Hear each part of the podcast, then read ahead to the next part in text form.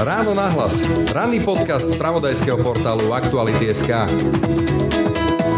Mňa, ak niečo prekvapilo, je to, ako veľmi rýchlo. Som aj v takomto experimente, o ktorom som vedel, že kedykoľvek môže skončiť, že skončí v piatok, že mám tú výbavu. Napriek tomu som bol veľmi prekvapený, ako veľmi silno som zažíval vlastne ten fenomén sociálneho vylúčenia. Teda to, že zrazu som na svoje všetky problémy, myšlienky, starosti, obavy úplne sám. Nikoho to nezaujíma. Aj takto popisuje svoju skúsenosť Martin Vavrinčík, ktorý sa v rámci sociálneho experimentu stal dobrovoľne na 5 dní a 5 nocí človekom bez domova.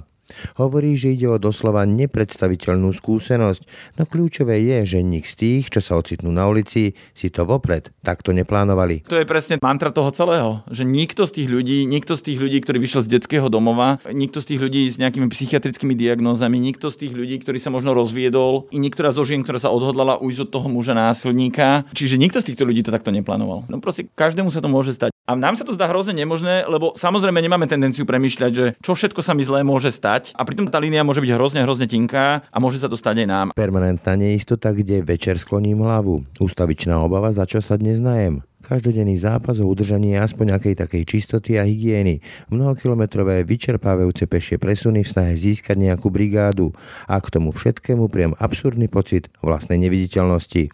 Áno, i tak môže niekedy vyzerať bežná existencia ľudí bez domova. Deň čo deň, mesiac čo mesiac, niekedy doslova celé roky. So strácavcov sa energiou i dôstojnosťou. To, čo zažívame, myslím si, v obyčajnom medziľudskom kontakte každý z nás, že keď sa na nás usmeje susedka a pozdraví nás a keď kolega je na nás príjemný a to je vlastne úplne to najviac, tak toto podľa mňa má možnosť aj v dnešných náročných ako časoch možnosť dielať každý z nás a je to ozaj hrozne fajn na to udržanie si tej ľudskej dôstojnosti a na toho pocitu, že nie som zredukovaný ako ľudská bytosť na ten jeden jediný aspekt, že zrovna mám bytovú núdzu, ale stále som človek. Stať sa to môže komukoľvek z nás. Niekedy stačí veľmi málo, hovorí Martin Vavrinčík, ktorý si na vlastnej koži dobrovoľne skúsil, čo to znamená ucitnúť sa na ulici. Aké to teda je byť bezdomovcom? V dnešnom ráne nahlas nám o tom povie Martin Vavrinčík. Pekný deň vám želá Braňo Robšinský. Ráno nahlas. Ranný podcast spravodajského portálu Aktuality.sk. Pri mikrofóne vítam Martina Vavrinčíka. Ahoj. Dobrý deň, prajem. Trávil si na ulici 5 dní a 5 nocí ako bezdomovec. Skúsim parafrazovať tú známu vetu, že lepšie raz zažiť ako 100-krát vidieť. Zažil si to? Aké to je byť na ulici odrazu? Príde večer, nemáš kam ísť spať, nemáš sa v podstate kde umyť. Presne tak, ako hovoríš. Ja sa tým témam sociálneho vylúčenia venujem posledných zhruba 10 rokov a ozaj som si teraz veľmi zažil, že lepšie raz zažiť ako 100-krát o tom rozprávať. Mňa, ak niečo prekvapilo, je to, ako veľmi rýchlo som aj v takomto experimente, o ktorom som vedel, že kedykoľvek môže skončiť, že skončí v piatok, že mám tú výbavu, že možno môj zovňajšok ešte nie je taký, že by mi bránil, povedzme, v prístupe do knihkupectva alebo obchodného centra, kde sa viem zahriať a všetko toto. Napriek tomu som bol veľmi prekvapený, ako veľmi silno som zažíval vlastne ten fenomén sociálneho vylúčenia. Teda to, že zrazu som na svoje všetky problémy, myšlienky, starosti, obavy, možno radosti úplne sám. Nikoho to nezaujíma. Práve, že mi hovorili viacerí bezdomovci, s ktorými som robil rozhovory, že sa stanú akoby neviditeľní. Že jednoducho sa vyparia, sú duchovia pre nás ostatných. Vieš čo, presne takto som to cítil, že som v nejakom zrazu matrixe, chodím po tom istom nábreží, po ktorom sa chodím prechádzať a venčiť psa a to mesto sa zrazu stane ako keby kulisami s úplne iným obsahom, ľudia si okolo mňa riešia to svoje a ja mám úplne iné misie ako keby. Cítil si sa tam ako cudzinec, že to vlastne zrazu cudzie mesto? Takto by som to nepovedal, pretože práve že to bolo to metúce, že situácia kulisy sú známe a sú rovnaké ako kedykoľvek predtým, chodím po miestach, po ktorých som chodil 100-krát, ale kontext vnímanie úplne ne. Ja poviem príklad, keď som si hľadal vlastne bývanie na prvú noc a ozaj som v nedeľu večer o 10:00 vyšiel vonku v Ružinove a začalo poprchať a vedel som, že v noci bude pršať, to som si ako zistil. A ja som vôbec netušil, kam mám ísť, tak som šiel ako pod prístavný most a tam som zistil, že tam sa veľmi ako nebude dať, že je to tam príliš viditeľné a tak. A zrazu som tam vedľa hrádze videl oproti prvému bufetu proste budovu, okolo ktorej som šiel miliónkrát po tej hrádzi, na bicykli, na korčuliach, proste hociako. Nikdy som ju nevidel. A teraz proste tam zrazu bola pre to, čo som potreboval. A Strategické miesto, kde sa dá prežiť. Strategické miesto, kde sa dá prežiť, kde vlastne bol vyriešený ten môj veľký problém, ktorý som v tej chvíli čelil, že bolo 10 hodín, pršalo a ja som fakt netušil, že kam mám ísť s IKEA taškou na pleci a so spacákom a so všetkým už unavený a vediac, že teda buď zmoknem za chvíľku úplne, alebo no proste áno, ten taký pocit, že tu môže vlastne bežať taký paralelný svet, o ktorom my nič nevieme, a je to svet toho sociálneho vylúčenia, ľudia, ktorí žijú na okraji tej spoločnosti. Keď si išiel do tej budovy prespať, bezdomovci hovoria, že ulica je džungla. Že či si nemal strach, že sa ti niečo môže stať, že ťa okradnú, nebude niečo horšie. Úprimne, ak som v nejakej minúte toho celého strach mal, tak to bol moment, keď som tam prvýkrát liezol, že fakt som sa bál, že tam budú iní ľudia, že tam budú nejaké zvieratá, alebo ja neviem, proste že to nebude miesto, ako kde budem môcť bezpečne prespať. Prvú noc som si priviazal topánky ku spacaku a robil som tak ešte druhú a potom už nie. Už to bola moja obývačka, už som tam prišiel opakovane, nikto tam nechodil, aj keď očividne tam predtým ľudia spali. A nie je to tam tak, že v tomto svete, že sú tie miesta, ako keby v odzovkách patria niekomu a je to bitka, lebo však tie dobré miesta nie je ich toľko. Ja som presne z tohto obavu mal, hlavne tú prvú noc, ale prišiel som tam o 10:00, vravil som si, že ak by tu niekto dneska mal spať, už by tu pravdepodobne o tomto čase bol, tak som to tak ako keby riskol. Ja som mal pôvodný plán, že to bude prvá noc a že potom budem spať niekde ako v horskom parku alebo ešte na Kamzíku alebo niekde proste úplne bezpečne v lese v odzovkách, a potom som pochopil, že to je úplne nereálne, že predstava, že ja každý deň peší z centra mesta, kde sú tie služby a kde mám obed za 30 centov a kde sa viem zohriať, prejdem peši niekam na Kamzík a späť so všetkými vecami na pleci, že to je úplne ako vylúčené. Pritom, akú potravu prijímaš, ten výdaj bol príliš veľký. To proste, akože ja som každý deň prešiel asi 12 až 15 kilometrov a to som sa ozaj akože pohybal v širšom centre, v podstate medzi tým nocležiskom pri prístavnom moste, domcom Vagusu na Račianskom mýte alebo pri Račianskom mýte a potom nákupnými centrami v centre mesta, kde som sa chodil zohriať alebo nájsť alebo spraviť si nákup. Ako ťa prijala tá komunita bezdomovcov? Testovali ste nejakým spôsobom? Viem, že napríklad oni veľmi nezdieľajú tie svoje príbehy. Možno medzi sebou, neviem, netuším, ako to je. Áno, máš úplne pravdu, je to tak. Nemôžem hovoriť o nejakom prijatí v zmysle, že by som tam prišiel prvý deň do domca a všetci povedali, že nazdar kamoško, tak si tu nový, tak poď ukážeme ti, ako to. Testujú nejakým spôsobom, že či ti môžu veriť alebo či sa ťa majú báť. Áno, nejaký kontakt som tam v podstate mal, ale my máme tu tendenciu myslieť, že to je nejaká jednoliatá komunita, ale to sú tiež vlastne ľudia, ktorí sa náhodilo stretli na obede za 30 centov. Áno, keď tam chodia každý deň, tak už sa poznajú, tak ako keď my chodíme do nejakej firmnej jedálne. Odozdávajú si informácie, že počúvaj, vieš, tam je dobré miesto, alebo tam sa dá nájsť, alebo niečo podobné? Ako nechcel by som to generalizovať, skôr je to, akože za tých 5 dní ja som do toho neprenikol, nestal som sa expertom na túto tému. Ja môžem najviac hovoriť o tých svojich skúsenostiach a napríklad mne sa toto nestalo. Keď som sa niečo spýtal, ako to funguje, povedzme v domci a kedy bude, ja neviem, kedy sú raňajky alebo niečo, tak mi povedali. A videl som, že medzi sebou nejaké možno informácie, že ja neviem, idem volať teraz na brigády, mám volať aj teba. Pýtaj sa aj za mňa, prosím ťa, hej, keď voláš na nejaké telefónne čísla. Tak to tam akože bežalo, to som videl, to sa odohrávalo priamo v tom domci. Takže ako istý typ spolupráce tam je, ale zároveň už pravdu je to aj boj o zdroje, boj o možno tú jednu posteľ, ktorá v nejakej ubytovni je akurátne k dispozícii, možno o tú jednu brigádu dobrú, ktorá je teraz k dispozícii.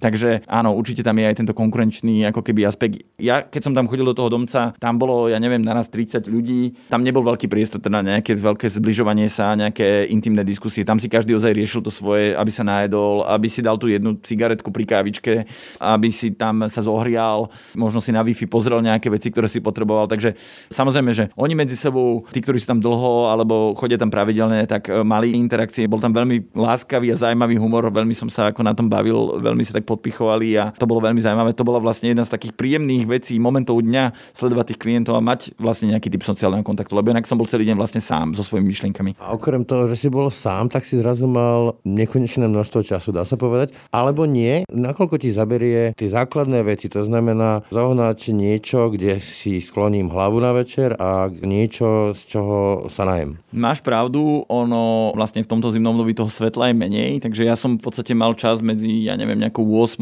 a 4 hodinou na to, aby som vyriešil všetko, čo som ako keby tak nejako primárne potreboval. Už po tej 4. 5. hodine už som vlastne smeroval späť do tej Petržalky. Vždy som sa zastavil v nákupnom centre, tam som vlastne akože si nakúpil večeru a večeral. A posielal som tie videá, ktoré som natáčal teda z Wi-Fi toho nákupného centra. To mi tiež zabralo nejaký čas, ale štandardne ja som potreboval pomerne dosť veľa času a to je jedna z vecí, ktoré som si napríklad vôbec vopred nevedel uvedomiť, že kým ja ráno vstanem, pobalím spacák, pobalím tú karimatku, zbalím sa, idem do nákupného centra na nejakú tú ránu hygienu, na vece. Ja komporto všetky svoje veci si nosil sebou. Presne tak, áno, proste som si nemohol dovoliť to niekde nechať a riskovať, že o ten spacák prídem trebárs, hej. Takže ja kým som ráno došiel ako do odzobudenia, kým som prišiel, prešiel, to sú zhruba ako 3 kilometre na to Račko a kým som tam dostal, tak to som potreboval 2 hodiny. Hej, zo zastávku v tom nákupnom centre vrajím na tú ránu hygienu alebo tak. A to rovnako v podstate aj na ceste späť. Ja som denne nachodil tých 12 až 15 kilometrov, no to sú zhruba 3-4 hodiny chôdze, povedzme takej svižnejšej. Takže nemal som ako ja nejako toho času úplne extrémne nazvíš, ale je pravda, že to bola jedna z vecí, ktoré som riešil, že čo mám vlastne robiť. Že dobre, už som sa najedol, už som si dal ten obed, teraz vyjdem vonku, povedzme z toho denného centra je 1 hodina, späť vlastne na nocľažisko prídem o 7, že mám 6 hodín času, je mi zima, proste čo mám robiť, hej? Ako aj v tomto podľa mňa taká apatia a letargia, ktorá na tých ľudí padá, taký možno pocit, ktorý aj my niekedy zažívame, že čo vlastne znača tým životom, keď to tak poviem. Zmysel života. Áno, presne tak, čo znača tým životom, či to, čo robím dobre. Ja som v stredu zistil, že no tak už som tretí deň na tej ulici, skoro som v polovici a ešte som ako si nezavolal na žiadnu ubytovňu, hej? Ešte som vlastne akože neriešil vôbec nejaké tieto, lebo tie prvé 2 dni boli len o totálnej adaptácii a o spracovaní takého toho prvotného šoku, zisteniu, jak možno základné veci fungujú, jak funguje ten domec, lebo jedna z vecí, ktoré my sme spravili, je, že ľudia z Vagusu ma na to nepripravovali. Bol hodený do vody. Ja som bol hodený do vody, pretože takto to je, že ľudia, ktorí skončia na ulici, sú hodení do vody. Ak to neplánuje. Nikto si to neplánuje a to je presne pre mňa jeden z najsilnejších momentov, taký leitmotívov, že v domci bola taká situácia, kde dvaja klienti z Čiech proste boli s veľkými kuframi a s dvoma malými psíkmi a očividne boli veľmi tiež zmetení. Videl som ich tam iba raz. Tí psíci tam robia. Nie, že čo tam robia tí psíci, to boli ich psíci, ale že z celej tej situácie boli zmetení. A potom teda prišlo na to, že oni mali mať nejakú brigádu, prišli z Čiech, založili nejakú zálohu na nejaké ubytovanie a to zrazu ako padlo, alebo boli obeťou nejakého podvodu a zrazu nebola ani tá práca, ani to bývanie, takže oni boli úplne ako nahratí. A jeden z tých klientov, ktorý teda už očividne bol dlhotrvajúcejším klientom, im hovorí, že to je ako hrozne obdivuhodné, že okrem seba sa staráte ešte o tých dvoch psíkov a že človek má dosť čo robiť so sebou, aby akože sa uživil. A tá pani mu na to povedala: "Ale deti, my sme to takhle neplánovali." Akože to mi znie v ušiach. Taký zen v podstate. Že to je presne mantra toho celého, že nikto z tých ľudí, ktorí vyšiel z detského domova, nikto z tých ľudí s nejakými psychiatrickými diagnózami, nikto z tých ľudí, ktorí sa možno rozviedol, i niektorá zo žien, ktorá sa odhodlala ujsť od toho muža násilníka a tak ďalej, nikto z tých seniorov, ktorí celý život pracovali za nízku mzdu. Neuveriteľné osudy tam stretneš. Ja si doteraz pamätám na ten príbeh človeka, ktorý je bezdomovec a má 2 vysoké školy. Mimochodom bývalý stíhací pilot, hľadal som nejakého bývalého filharmonika, ktorý skončil na ulici, čiže kde sa úplne rozpadne tá predstava, že na ulici skončia len feťáci, alkoholici, gambleri a zločinci, alebo neviem. Čiže nikto z týchto ľudí to takto neplánoval. A ktorý taký osud? My máme tendenciu si myslieť, ako kde ľudia z Vagusu mi hovorili, že no proste každému sa to môže stať. A ja viem, že tak každému nie, hej, že mne by sa to stať nemohlo, ako s mojimi sociálnymi nejakými kontaktami, zázemím a tak ďalej. Ale potom stačí sa zamyslieť, že no dobre, tak teraz ochoriem, prestanem chodiť do práce, prestanem mať možnosť držať si to nájom, ktorý mám. Áno, ten prenajímateľ počká 2 mesiace, povedzme. Dostanem ročnú depresiu. Hej, dostanem presne tak depresiu. Ja neviem, pôjdem k nejakým kamarátom, ale koľko ma oni budú, akože keď to nebude mať mesiac, 2, 3, môžem ísť k rodičom, hej? Stračí strašne vlastne málo a nám sa to zdá hrozne nemožné, lebo samozrejme nemáme tendenciu premýšľať, že čo všetko sa mi zlé môže stať, a pritom tá línia môže byť hrozne tenká a môže sa to stať aj nám. A mnohí z tých ľudí, ktorí tam sú, ozaj, možno ja som bol najviac prekvapený z toho, že koľkí vyzerali tak, že by som nikdy neuhádol, že sú odkazaní na túto službu, že boli normálne oblečení, normálne sa držali si formu, mali možno nejaké menej štandardné bývanie, alebo štandardné bývanie, ale na jeho udržanie vynakladali toľko zdrojov, že obed za 30 centov a možno zohriať sa proste 3 hodiny, proste pre nich bola akože hodnotná a to mňa hrozne šokovalo. A my máme tú tendenciu, samozrejme na celú túto tému nazerať cesto, ako väčšina z nás s ľuďmi bez domova príde do kontaktu. A to je, že ich vidíme niekde ako v parku, čo a tak popíjať možno alkohol a nejak inak narušovať povedzme verejný poriadok. A samozrejme to je náš jediný kontakt a nevidíme tých neviditeľných, o ktorých si hovoril. Ale mimochodom toto je práve podľa mňa vysvetlenie. Priznám sa, že i ja mám niekde v zadnej časti mozgu obavu, že môžem takto skončiť, ale človek to vytesňuje. Proste bojí sa tej možnosti a vytesňuje si ju z mozgu a možno preto nechceme vidieť tých bezdomovcov, lebo sa bojíme, že sa to môže stať práve aj nám. Myslím, že to nemusí byť zlé, že keď sa na tým človek trošku zamyslí, že tam môže byť aj takáto akože zrkadliaca rovina. Plus proste nechceme vidieť tie problémy. Nechceme sa nad tým zamýšľať, nechceme rozmýšľať o tom, že možno tí ľudia za to úplne nemôžu, že možno, že je to aj všetky tie prípady, ktoré som vravil, že nie sú len ich individuálnymi zlyhaniami alebo vecou ich individuálnych okolností, ale že sú to veci, ktoré sa týkajú veľmi toho sociálneho systému a toho, že ako vychovávame bezdomová, napríklad. Deti bezdomová, ako funguje ten systém, ak tretina ľudí na ulici sú odchovanci detí z detských domovov. A my to vieme, máme na to štatistiky, ale myslím, že ako áno, niektoré veci sa zlepšili, ale že ten systém dnes stále produkuje mladých dospelých, ktorí odchádzajú z toho domova absolútne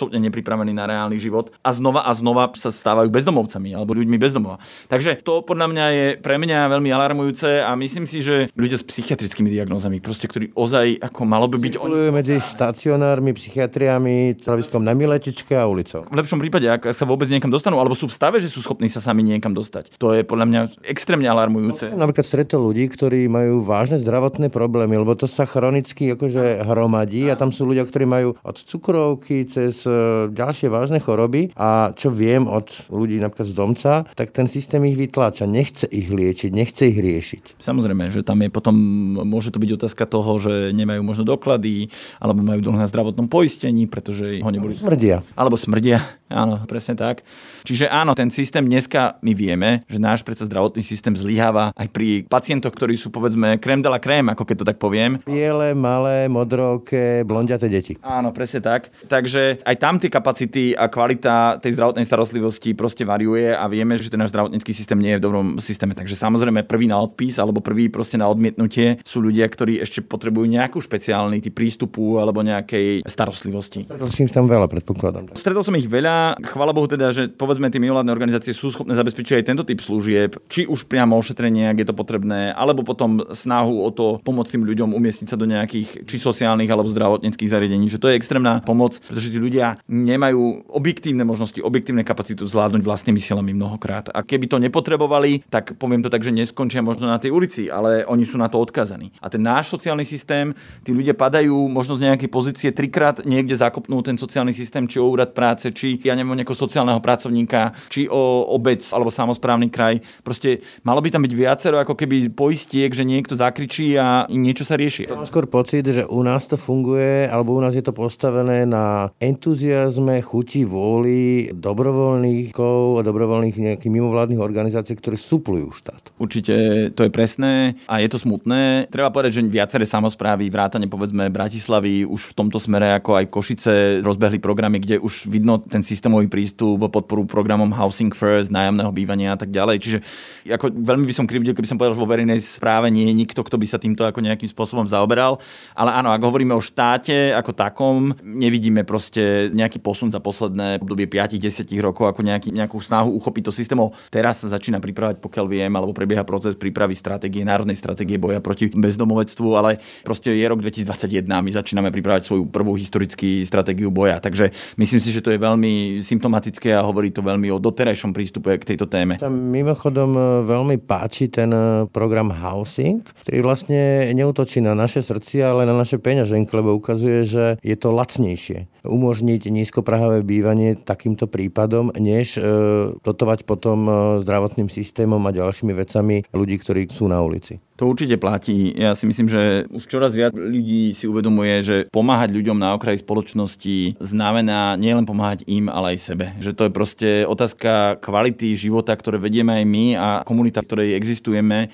A áno, existuje finančný analýz dokonca Inštitútu pre životné prostredie, ktorý vyrátal doslova v spolupráci s ministerstvom financií, že 1 euro, ktoré povedzme Vagus vynaloží na pomoc ľuďom v núdzi, má potenciál ušetriť až 12 eur verejných zdrojov. Čiže to vysoko efektívna vlastne investícia a možno, áno, ako hovoríš, dnes to stojí veľmi na entuziazme mimovládnych organizácií, Vagusu a ďalších a tí ľudia sú ozaj ako extrémne na to odkazaní. Ja keby som proste nemal možnosť ísť na ten obed, tak ja vlastne neprežijem. Ako za tie 2 eurá, možno deň, 2, 3, ale ja potom proste tak chradnem, že začnem buď kradnúť, alebo žobrať, alebo ja neviem, proste, že... Čo sa chcem spýtať s tou stravou? Sám si hovoril, že až ťa prekvapilo, že aké je to energeticky náročné vlastne celý deň chodiť peši po tom meste, len človek, aby získal tie základné veci a pritom tie zdroje sú veľmi obmedzené, aby sa mohol stravovať. Ako sa ty stravoval? Ja som bol odkazaný teda na to, že som teda každý deň chodil do toho domca na obed za 30 centov. To proste bol základ vlastne môjho fungovania energetického príjmu a potom večer som si vždy kúpil v nákupnom centre proste nejaké rožky, buď s treskou, alebo s nejakou paštetou, alebo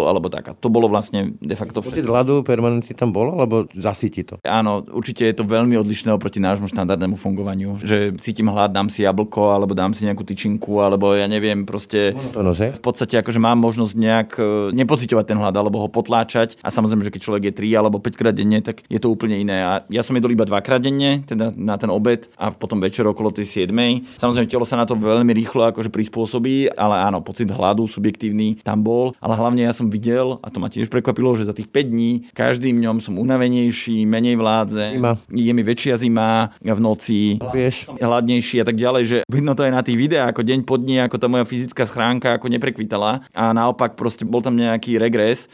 Preto aj presne nadväznosti na tú apatiu, že preto aj tie mimovládne organizácie sa veľmi snažia identifikovať ľudí, ktorí sa dostanú na ulicu čo najskôr, pretože tam ešte tá motivácia aj schopnosti proste vrátiť sa späť. No, keď to máš, ty si to mal na 5 dní, ale keď máš perspektívu vlastne ever, akože do nekonečna som na ulici, tak sa človek opustí. Áno, presne tak. A je veľmi ťažké vtedy držať si nejakú motiváciu a nejak uveriť. Ja som volal na 12 ubytovní, ktoré teraz oznami dali vo Vaguse a odtiaľ som aj teda volal z telefónu a ani jedna nemala akože voľnú posteľ. Ja neviem, na koľko by som ešte vládal volať, akože na ďalších koľko a či by som na druhý deň zase obvolal všetky, hej? Proste ako dlho by som ja toto skúšal, že teda jedného dňa, akože sa mi podarí, niekto zdvihne a povie: "Áno, máme voľnú posteľ, prosím, rovno môžete prísť", hej? Mňa neuveriteľne šokovalo, keď mi hovoril jeden z bezdomovcov, dnes už nie je na ulici, podarilo sa mu to, výnimočný prípad, že asi najťažšie pre neho bolo ten úplne na začiatku, keď doslova vyjedal v tých táckarniach jedlo po druhých, že zlomil v sebe ten pocit dôstojnosti. Rozumieš tomu? Zažil si také? Zažil som to. Ja ten pocit dôstojnosti som zažíval v dvoch takých rozmeroch, alebo taký kontext tým som mal, že prvá bola tá, že keď som chodil po tej Bratislave, tak som mal extrémny strach, že ma niekto spozná z mojich blízkych alebo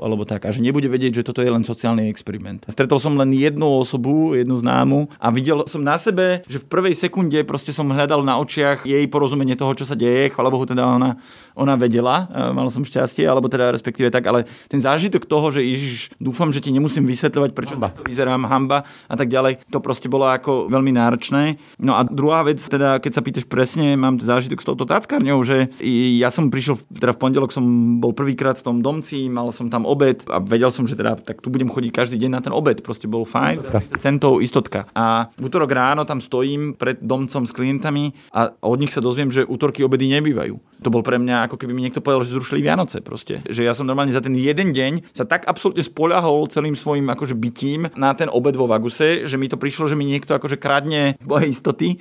Tak ale teda bolo možné sa tam ísť ako ohriadať si kávu, čaj a tak ďalej. No ale ja som vlastne premýšľal, že čo ja teraz akože z tých 2 eur, čo si ja teraz kúpim, aký obed, akože to nie je ani na polovičku nejakého menu alebo niečo. Tak som si ural, že mne to je jedno, že ja som fakt ako veľmi hladný a za 2 eurá proste si kúpim zase len rožky a ja neviem čo. Tak ja idem do Eurovej, idem tam do foodcourtu a vždycky ako to býva, ľudia proste na tých táckach niečo nechcajú. Ja si v niekoho vyhľadnem, to bude vyzerať, že netrpí nejakou chorobou a že proste ja to dojem, proste, že ja som fakt hladný. A bolo moje obrovské sklamanie, keď som zistil a neuvedomil si vlastne v tej situácii a v tom rozhodnutí, alebo ja som tam tak šiel, že no veď uvidíme, že možno že niekto nechá pekný rezeň, tak ho zjem. A zrazu som tam prišiel hore tým eskalátorom a zistil som, že všetci si berú samozrejme jedlo preč. A nikto nie je tam, takže žiadne zbytky, žiadne nič. A už som stál so všetkým týmto hladom v strede toho foodcourtu, so všetkými tými vôňami a všetkým. Takže to bola akože katastrofálne. To bola jedna z najhorších situácií, čo som teda zažil. No, kúpil som si suché cestoviny, na ktoré mi milá pani pokladnička teda sa ma spýtala, že či mi na to aspoň trocha šťavy. Takže mi prelala trezance ako nejakou takou tam šťavou, čo mala, a to bol potom môj obed. Jedným z tých sprievodných javov vidí na ulici je špina, smrad. To je až istý spôsob stráta nejakej dôstojnosti, keď človek sa nemá kde umyť a začína cítiť, ako smrdí. Viem sa? Určite áno, máš pravdu, že myslím, že je v nás silno zakotvené vlastne, že je to otázka nejakého elementárneho seba záchovu, proste, že človek drží tú hygienu a vie, že naprvu vlastne nevzbudzuje nejaký typ odporu alebo nejakých nepríjemných pocitov. To je samozrejme hrozne nepríjemné proste vedieť to o sebe, že áno. A je ťažké udržať na tej ulici hygienu? Je to veľmi náročné, samozrejme v tých podmienkach, ktoré hovorím, že aj pre mňa to nebolo jednoduché a to som v zásade ešte mal prístup napríklad do toho obchodného centra. Ja som sa teda, poviem to otvorene, umýval na toaletách obchodného centra, na tých pre ľudí na vozičku, kde som sa mohol celý ako zamknúť a byť tam sám, mohol som sa celý vyzliecť a proste nejakú hygienu tam spáchať. Samozrejme, mimovládne organizácie a aj Domec poskytujú túto možnosť, väčšinou osprchovať sa dokonca klientom treba, ale sa tam zapísať do paradovníka. Kapacita tej služby je proste obmedzená. Dnes ten dopyt ako v ráme je oveľa väčší ako sú reálne možnosti. Proste proste nie je to ako vec, ktorá je proste ľahko dostupná. Takže áno, je tá situácia a tie možnosti dostať sa z nej sú tak komplexné. Ja poviem príklad, že treba hľadal som si prácu, teda najprv to ubytovanie, kde som nebol úspešný a potom nadväzne aj prácu, že teda som si rád, že aj keby niekto mi to ubytovanie poskytol, niektorá ubytovňa by to umožnila, tak by som si to vlastne nevedel zaplatiť. Volal som teda do brigádnickej spoločnosti, oni povedali: "Áno, zajtra ráno o 7:00 na stavbe v Kramároch môžete prísť za 4 € na hodinu, ale musíte teraz prísť podpísať zmluvu o sprostredkovaní ku nám na do Mlynskej doliny." Ja som v tej chvíli bol na Jakubovom námestí. Čiže to znamenalo, že 2 hodiny, ozaj som si to odmeral, som peši šiel do tej Mlynskej doliny, ledva som stihol ich otváracie hodiny. O 15:45 som tam podpísal zmluvu o sprostredkovaní s tým, že na druhý deň o 7:00 mám sa hlásiť na Kramároch. A idem makať. Stále unavený vlastne s tým, že mi vysvetlili, že výplatu dostanem o týždeň. A dostanem ju na účet, hej, ktorý nemáš. To sa práve chcem spýtať, že veľký problém pre ľudí na ulici je občiansky. Mnohí z nich nemajú. Ty si im mal, lebo potom, keď ho nemáš, tak si neviditeľný. Áno, presne tak. A veľká časť vlastne služieb a možností je ti nedostupná. Čo je dokonale absurdné, pretože vlastne človek, ktorý nemá doklady, je v tej najväčšej núdzi. Jemu by sme prvé mali vybaviť, aby mohol ísť k lekárovi, aby mohol ísť na úrad, aby mohol si zabezpečiť brigádu, aby mohol ísť do ubytovne, hej? Ale proste my tam máme nejakú bariéru, samozrejme zase mimovládne organizácie v tom veľmi pomáhajú, dajú povedzme ten poplatok, zaplatia oni a dajú pôžičku tomu človeku a on si to potom odpracuje. Ja som aj zažil, jeden klient po 2 rokoch mal občiansky zrovna v deň, keď som tam prišiel, tak prišiel z úradu, že má občiansky. A tam bola malá oslava. Tam bola malá oslava, ako ozaj. A jeden z klientov mu na to povedal, že tak si zase občan. To mi tiež príde akože extrémne, že ty si sa vlastne vrátil už. Neuveriteľné, že čo si neuvedomujeme vlastne my. Tak, no takže ľudia sa pýtajú, prečo nemajú občiansky. No častokrát sú to rôzne situácie, kde niekomu naleteli, proste niekto im povedal, že im poskytne to ubytovanie a spíše zmluvu, potrebuje ten občiansky a tak ďalej. Ten občiansky ako hodnotná komodita. Hodnotná komodita všade.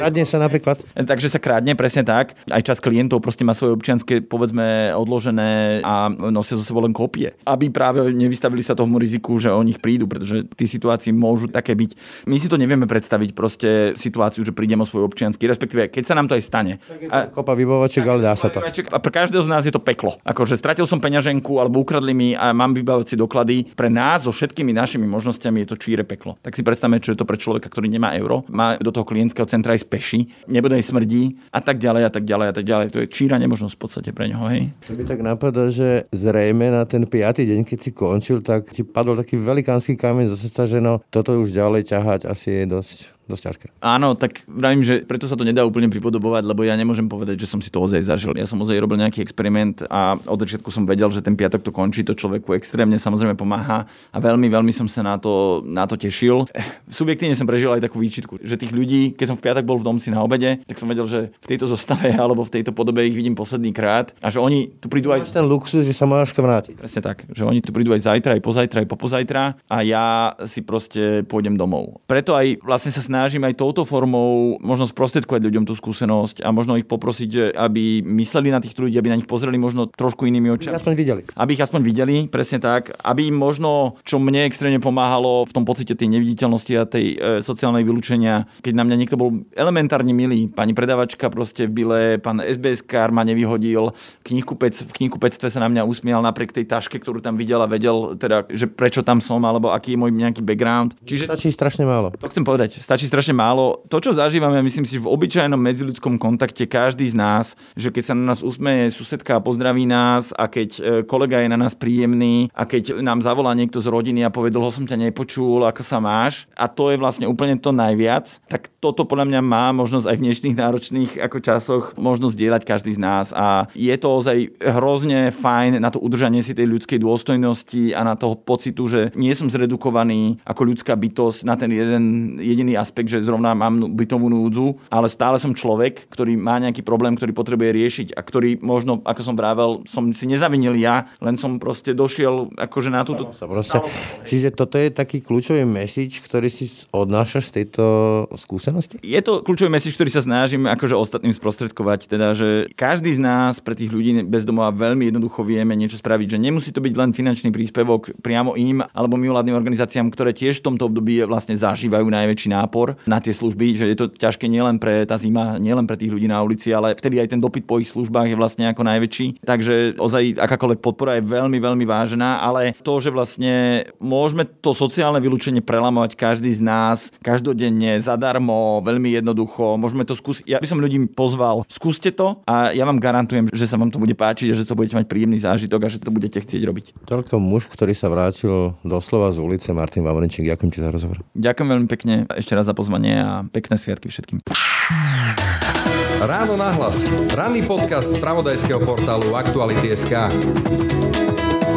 Tak to bolo dnešné Ráno nahlas. Pekný zvyšok dňa a pokoj v duši praje Braňo Dobšinský. Všetky podcasty z spravodajského portálu Aktuality.sk nájdete na Spotify a v ďalších podcastových aplikáciách.